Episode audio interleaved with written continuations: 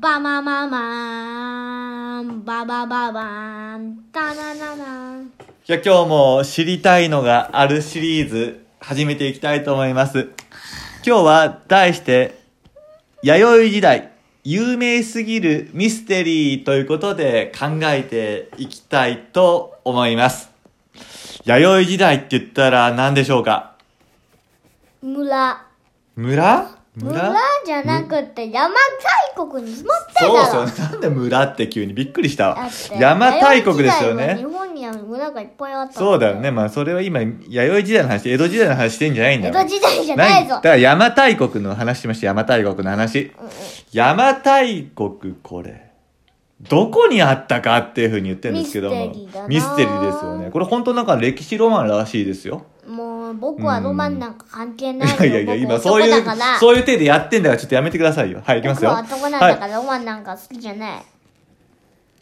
どっちだと思う邪馬台国どっちになったと思う九州か畿内かどっちになったと思やっぱ僕のイメージといえばう、ね、うん。あれ足じゃあね父ちゃん、うんきなこのきなこじゃない、畿内、畿内。き きなこ九州のね きなこっていうのはわらび餅の食べるやつ違うだ ろきなというね、うん国のねやつのねや,、うんやつを書いてきなきないっていうのは近畿ってじゃあ、もう始まってんだよきないっていうのは近畿ってことだようんうどっちだと思うちょっとん、なんか怪しいのが、だね、からきないか九州どっちだと思う怪しいのはこいつだ言わんとわからんでしょこれも声なんで九州あ九州じゃない九州九州九州だね九州だと思うなんで九州だと思うの九なんで九州だと思うのやっぱね、うん九州のねうんだだだなんかね九州のね、下らへんにはね、うんなんか山とかいっぱいあるか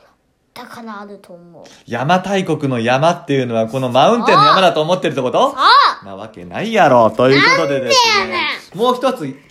弥生時代って言ったら何でしょひみこうもうそうですこの卑弥呼なんですよねそうそれでも卑弥呼のシャーマンと思う職業言っちゃダメ職業なんだったシャーマンシャーマンシャーマンですよね、なんでシャーマン必要だったんでしょうかねその時は生活が何これなんて書いてある生活が天候に左右されるからの生活があそうい生う活のが転校されるから天候さが生活が天候に左右されるから